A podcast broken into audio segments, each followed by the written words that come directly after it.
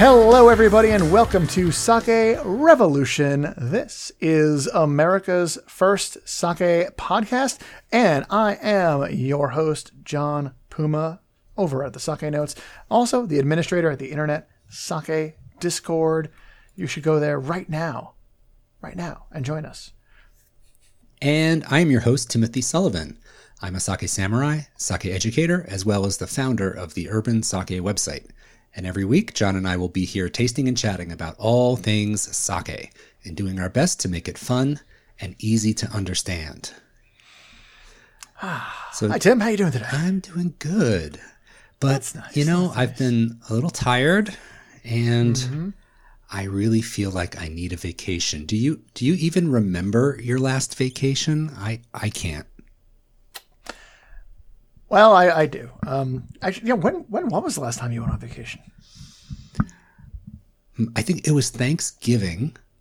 Uh-huh. I went to Nantucket, and it was okay. freezing cold. it couldn't have been more off season, so it wasn't what I would consider like. I, I think of more tropical breezes when I think of vacation. Well, sir, uh, I around the same time, it was mid November. I went down to Hawaii. Oh, now. Or is it over to Hawaii? It's over and down. um, and it, unlike your trip to Nantucket, the weather was beautiful. Oh it was God. wonderful. Rub really, it in, really rub it in. a great time. Um, but yeah, it was a really quiet, uh, relaxing time. I think we talked about it a little bit yeah. when I got back. But what what made but, you pick Hawaii? Like, why did you go there? It's really far away. Well, you know, I can't go to Japan, Tim. that makes sense. so yeah. I went as far as I could in that direction. And just said, "All right, this is as far as I can go. I'm going to stop there." As close as you uh, can get. That's. um, but seriously, uh, we went there for a couple of reasons. One, you know, we felt that like we never did a tropical thing before. Mm-hmm. Uh, two, obviously, we can't go to Japan. Um, and three, the island of Oahu has a very strong Japanese presence, or so we were told. And then when we got yes. there, it turned out to be very true. Yep. And so we got to experience a lot of Japanese culture while experiencing a tropical vacation while still being in the United States. It was a little a little surreal in a lot of ways. It was a lot of fun though. I, have only been to Hawaii one time. I went for work. And the thing mm. that I took away from my trip to Hawaii is that all those things about Hawaiian culture, like the music and wearing Hawaiian shirts and all that stuff. I thought maybe it's like a little bit just in the movies and it's not really like that when you get there. But no, like I got into a cab to go from the airport to my hotel and my cab driver was wearing a Hawaiian shirt and playing Hawaiian music. And I'm like, wow, it's really like this here. So it was, it was a pleasant culture shock for me. Nice. Now, did you, did you go native and, and and wear a Hawaiian shirt. I didn't. no, I didn't have the gumption to do that. Uh, well, I did.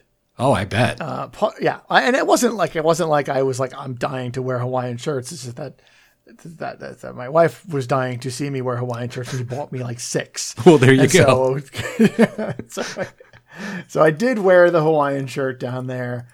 It was honestly, you put on that shirt, you kind of relax. Yeah, it happened. I, you can't help it you you automatically your stress levels reduce.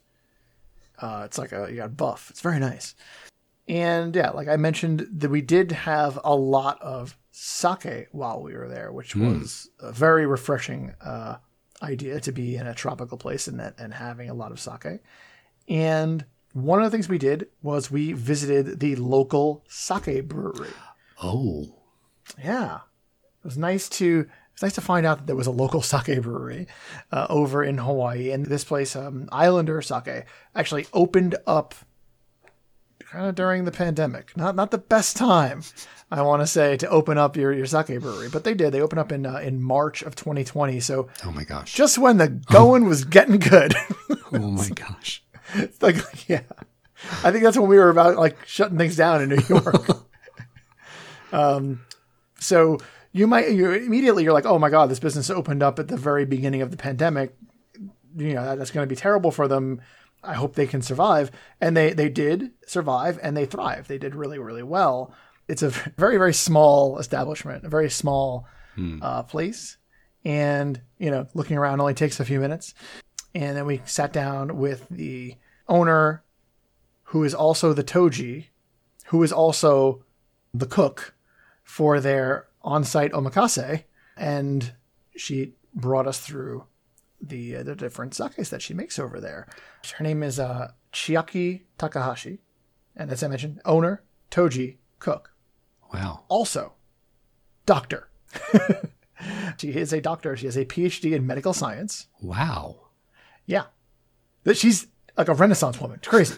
Um, and she actually started as a medical researcher to be like getting into um, researching stress induced diseases.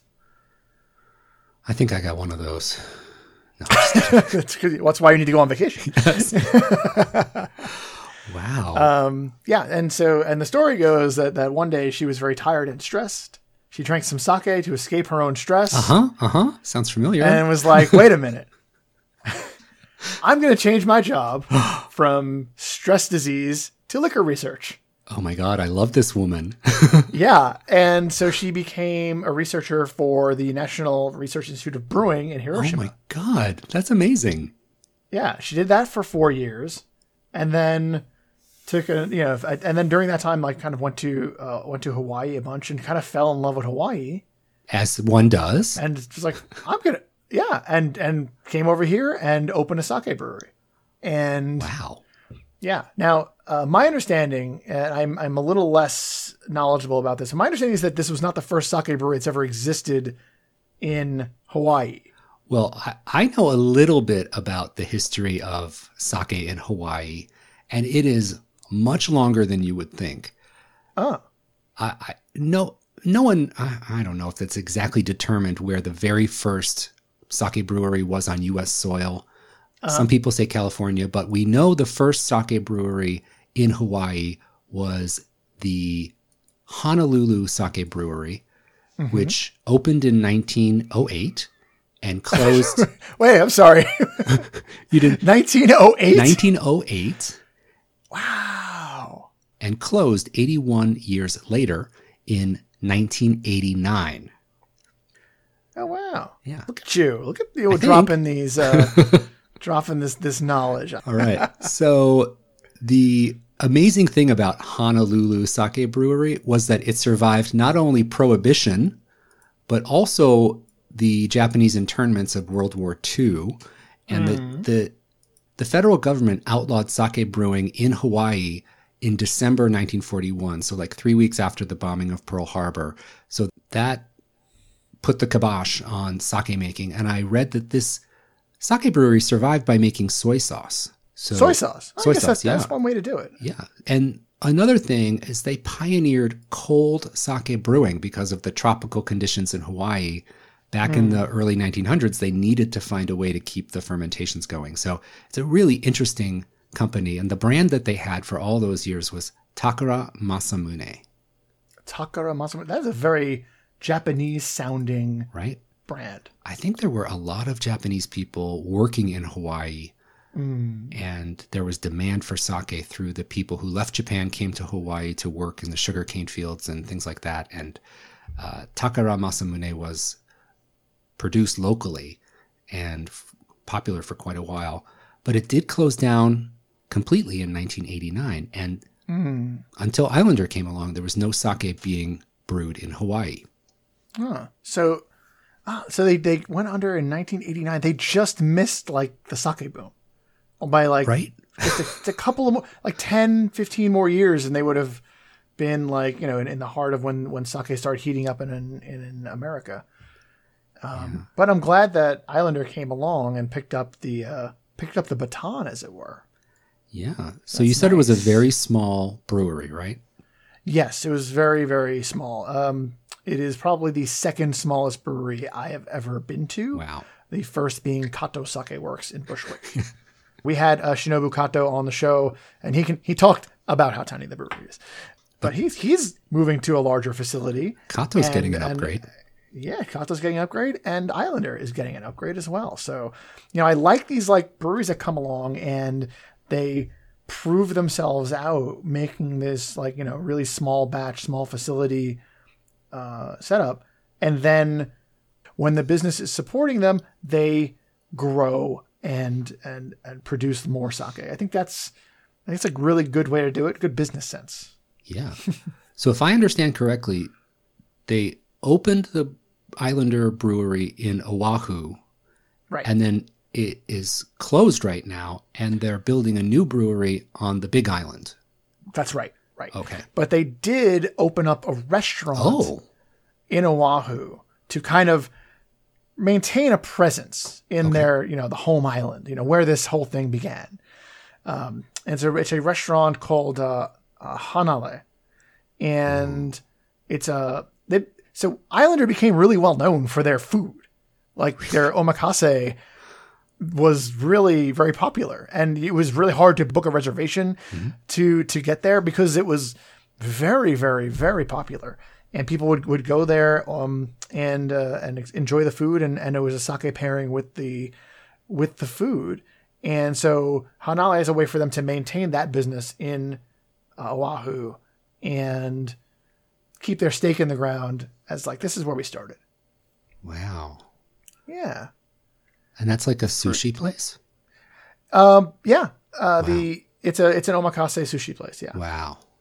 Yeah, they are moving over and uh, to a, to a larger facility, and uh, I think that on the Big Island, like also, it's easier to get larger facility over there, mm. less expensive. Well, I do have to ask you if you went to the brewery, you went to the tap room, did you get to try the sake? What was your impression? Um, I really, really liked it. So, one thing that separates Islander from a lot of other breweries, and one particular bottle specifically, mm-hmm. is that they were getting rice from Japan. Oh, that is not yeah. common. No, no, it's usually it's pretty cost prohibitive. Yeah. To ship rice over. But they were shipping uh, rice from Hokkaido, uh, Kita Shizuku rice, okay. which is kind of the third Hokkaido rice, right? Mm-hmm. Um, interestingly, uh, bred to survive very cold conditions, so naturally they ship it to Hawaii. um, but yeah, she also had uh, she also had Calrose that she was using. Okay. She had uh, California Yamada Nishiki, and she did not have it at the time, but in the past she had done omachi from Okayama. Well, you know, if you think about where Hawaii is situated, they're not growing sake rice there now. So if you ship it no. from California or you ship it from Hokkaido, it's kind of it's almost equidistant. equidistant. Yeah. That's a really good point, actually. Yeah. So we, we did taste through um, the whole lineup of what she had at the time. Mm-hmm. Most of it was uh, Junmai Ginjo, Junmai Daiginjo. Okay. Uh, she also had a couple of like fruit infused sakes. I think we only we tasted one of the fruit infused sakes, the pineapple. Oh yeah, uh, that was uh, that was nice. It was a little little funky. Well, um, that that is kind of, I think, what you would expect from a Hawaii. yeah. If you said Hawaii fruit infused question mark, I would say, hmm, could it be pineapple? could it be? Maybe. And the fun part is, and we talk about this on the show a lot, is that oftentimes when a sake brewery in Japan does a fruit infused sake, mm-hmm. they're using like the local prefecture fruit. so yes. It really makes sense that she's using the pineapple from Hawaii, which is, you know, I think if there's any fruit that they're known for, yes. that's going to be it. Uh, wow. Yeah. And so we did, uh, after we were done with our tasting, we did leave there with a few bottles. Ooh. And, and uh, Tim, if you, uh, if you go ahead and uh, open up your, open up your little fridge there. Mm-hmm. Aha. Ooh. Yes. A sample. Yes, yes. I brought back the uh, Kita Shizuku uh, Junmai Ginjo for us to taste and talk about. So this is hand carried from John Puma. Yes, this was. I put this in my luggage, my hand, and brought it all the way wow. back, and it's been in the refrigerator since then. Wow, this is a special treat. Thank you so much for doing that. And do my you want pleasure? Do you want to give us the stats for this uh, Kita Shizuku Junmai Ginjo? Certainly. So, as I mentioned, this is the Islander Sake Kita Shizuku Junmai Ginjo. The rice, of course, is uh, Kita Shizuku. Uh, Kita Shizuku, as I mentioned earlier, is uh, the third Hokkaido rice, and it is actually um, a crossbreed of uh, omachi and um, hoshino yume, which is then crossbred with gimpu, which is another Hokkaido rice. Oh my god! So it's kind of a Can't keep it straight. you got to take these two and you make one, and then you take the other one, you mix them, and, and then you get this one, this Kita Shizuku, and it is uh, the the notes on it generally say that it's it's kind of uh, it makes a large shimpaku, which is always a desire of a of a of a sake rice maker, and very low uh, quote unquote contaminants, so it leads to a, a very clean flavor, and the polishing ratio of that Kita Shizuku is sixty percent Sounds good to me. Uh, yeah. I don't know exactly what yeast she used on this one, but she generally uses number seven and number nine. Okay. So it'd be probably one of those two. The alcohol content of the sake is 15 and a half. The acidity is 2.6, which is, ooh, that's high. And, high. but, but, but, but wait, there's more. The, the sake meter value, that gauge of dry to sweet based on the density of the liquid when compared to water is minus seven, Tim. Mm. And I think we talk about when you when you get cl- farther away from zero, things get a little more interesting. Yeah. Things get a little more impactful. And I think that combined with the 2.6 of the acidity is going to be an interesting, interesting sake. She does not do charcoal filtration, so this is a Muroka. And uh, this is also a Nama, so it was very important I've kept this cold. Okay, so Tim, if you would be so kind as to grab your sample. I got it. All right. Right, get mine opened up.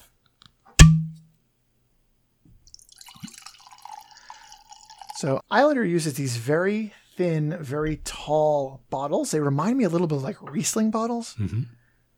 I don't know if you're familiar. Yeah. And they have these like the the the cork is actually a piece of glass with like a rubber a rubberized interior and it's it's very uh, kind of very fancy looking. I like that.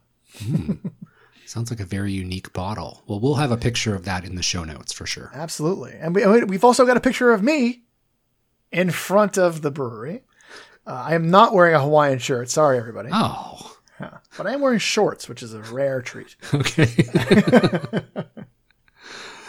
I'm sure the traffic to the website is going to spike. Oh my goodness, forget it. Gonna have to, we're gonna have to pay extra for this. All right, so we've got that in the glass. Uh, Tim, you want to hold it up? It looks, you know, this is Muroka, so it is not completely transparent, right? yeah, there's there's a very fine haze in here, and it has just a hint of a yellowish color, doesn't it? Yes, it does. Yeah. Hmm. What you thinking? Well, it smells fruity, Mm-hmm. And it smells like something that's going to have a high acidity. Like it smells like an acidic fruit. Yeah. I don't know if it's just my response to all our talk about pineapple before, but it smells a little bit like pineapple to me. A tiny bit. There's like there bit. is some tropical fruit. Tropical There's fruits, right. definitely, you know, pineapple is being favored in that tropical fruit profile. I think. Me, it's maybe that was a goal of hers hmm. When putting this together. And I'm also smelling a little bit of like banana peel, a little bit of banana aroma, Yeah. right? Mm, yes, definitely. And uh, there's something else in there. I think just like you mentioned the banana banana peel, I'm getting like a little more whole cloth banana. Hmm. Mm, all right, well let's have a sip. All right. Hmm. So does this taste like what you remember from the tap room? I feel like the acidity is a touch higher than it was when I originally got it. Um, you know, bear in mind that so this is a Nama, and despite my best efforts, time is still uh, still our enemy. And I did purchase this back in November, Hmm. and I do think the acidity is a touch higher, but a lot of the personality of the sake that I remember is still uh, is still what I'm tasting right now. I agree with you that the acidity is really prominent. Like that 2.6, you can really taste that coming through. Yes. And if I do let it linger on my palate, kind of like when, if, when you first put it in your mouth, you get that acidity hit. If you let it linger, the fruit really starts to come through. It's it's kind of like hiding behind the acidity right now. Yeah. And that, that that's a lot more what this sake tasted like a while back. Hmm. Yeah. Now that I'm studying it a little bit, I really feel like the the fruits feel concentrated. And I'm thinking of, you know, when you get a, a thing of canned pineapple and there's that syrup in there, like Yes. that syrup that comes with canned pineapple, it's s- uh, sweet and rich and full. And when this kind of, I let this linger on my palate, I get that pineapple syrup kind of taste. Yeah. But the acidity is high, Right. so it doesn't taste overly sweet. Yeah. And I think like 2.6 and then, you know, minus 7 is a very interesting combination. Uh, a little bit a little bit more uh, a little bit funky or crazy style, maybe. Interestingly though, this was not Michelle's favorite one of the sakes we tasted. Oh. Hers was the Yamada Nishiki Junmai Daiginjo, which you'd think would be mine Right. right? you would think that that would be the one that I fell in love with, but uh, I actually really enjoyed this one the most. And you know, I like that. I like that little acidity spike, and I really like the the that concentrated fruit with that richness that you talked about. It's really nice. I like the sip on this, and uh, I think this goes really well with food as well. It's really nice stuff. Yeah. You know what this makes me think about is really terroir in sake. We've talked about mm. this a few times on the show, like the sense of place in the mm-hmm. sake. Can you taste? Is this representative of where it comes from through the taste? And I think this is an interesting example to kind of bring up that discussion again. If you know it comes from Hawaii, and I'm kind of picturing myself on the beach in my Hawaiian shirt, relaxing with a wine glass of this, watching the sunset, and seeing the palm trees sway, you know, you really get a sense of how this puzzle piece fits into that scene. Like this tastes like it could come from the Hawaii you described. It, it's it really has that sense to it. Am I crazy? Probably not. Um, and the funny thing is that like the in in Oahu at least, mai tais are like water. They're, they're very easy to get, and so you're exposed to high acidity drinks constantly. and this kind of comes in a little subtle in comparison Oh wow. when you think about think about a mai tai, it's really intense. Um, so yeah, that might have also been influencing me uh, a little bit. Uh, but you know, I do really like their sake. I really like what they're doing. It's one of those things where, uh, you know, I'm, I'm when I taste it, I'm I'm I immediately wonder where it's from, and I think what prefecture is it from? You know, it's very. Uh, I think that's I think that's nice when something come along and make sake on U.S. soil that you can easily mistake for Japanese sake. I I do think that question of sense of place, and that makes me think about like the stuff that's being made in Brooklyn Yep. and how that reflects what we might eat it with, where we might be drinking it, the water it's made with. And I can imagine the folks at Islander are just immersed in their environment, their water, their food culture. And even though they've come from Japan, they're in Hawaii because they fell in love with that environment. And they're crafting a sake that fits that really well. So it's interesting to taste this. And uh, do you know if they're distributing outside of Hawaii right now? Um, they are working on it. My understanding is that they have a, a working relationship with World Sake Imports, Okay. who are based in Oahu. Yeah. and um, I know that they had brought up uh, some things to New York to show around to the stores and restaurants here, but I don't know if the actual uh, the actual distribution has begun as of yet. Okay. So TBD. TBD, yeah, or or perhaps coming soon. But I think if you live in Hawaii, you can get this probably at the tap room, or you could probably get this online pretty easily. You can get this at local liquor stores. Okay. In, at some local liquor stores in Hawaii, and usually they sell it at uh, the Sake Shop in Oahu as oh, yeah. well. So definitely for all of your sake needs in Oahu, please stop at the sake shop. It's wonderful. Yes. Um, need to need yeah. to get need to get Nadine a little a little shout out. Um, and yeah, there are some other. I think they they do sell them in a couple of other shops in the vicinity. That's great. Wow. Well, yeah, John, I do have to say thank you because this drinking this Islander sake has been like a mini vacation in a glass. I didn't get the mai tai. I didn't get the beach, mm. but this is pretty darn close in my book. Thank you for bringing this from Hawaii for us to taste. It was a real treat.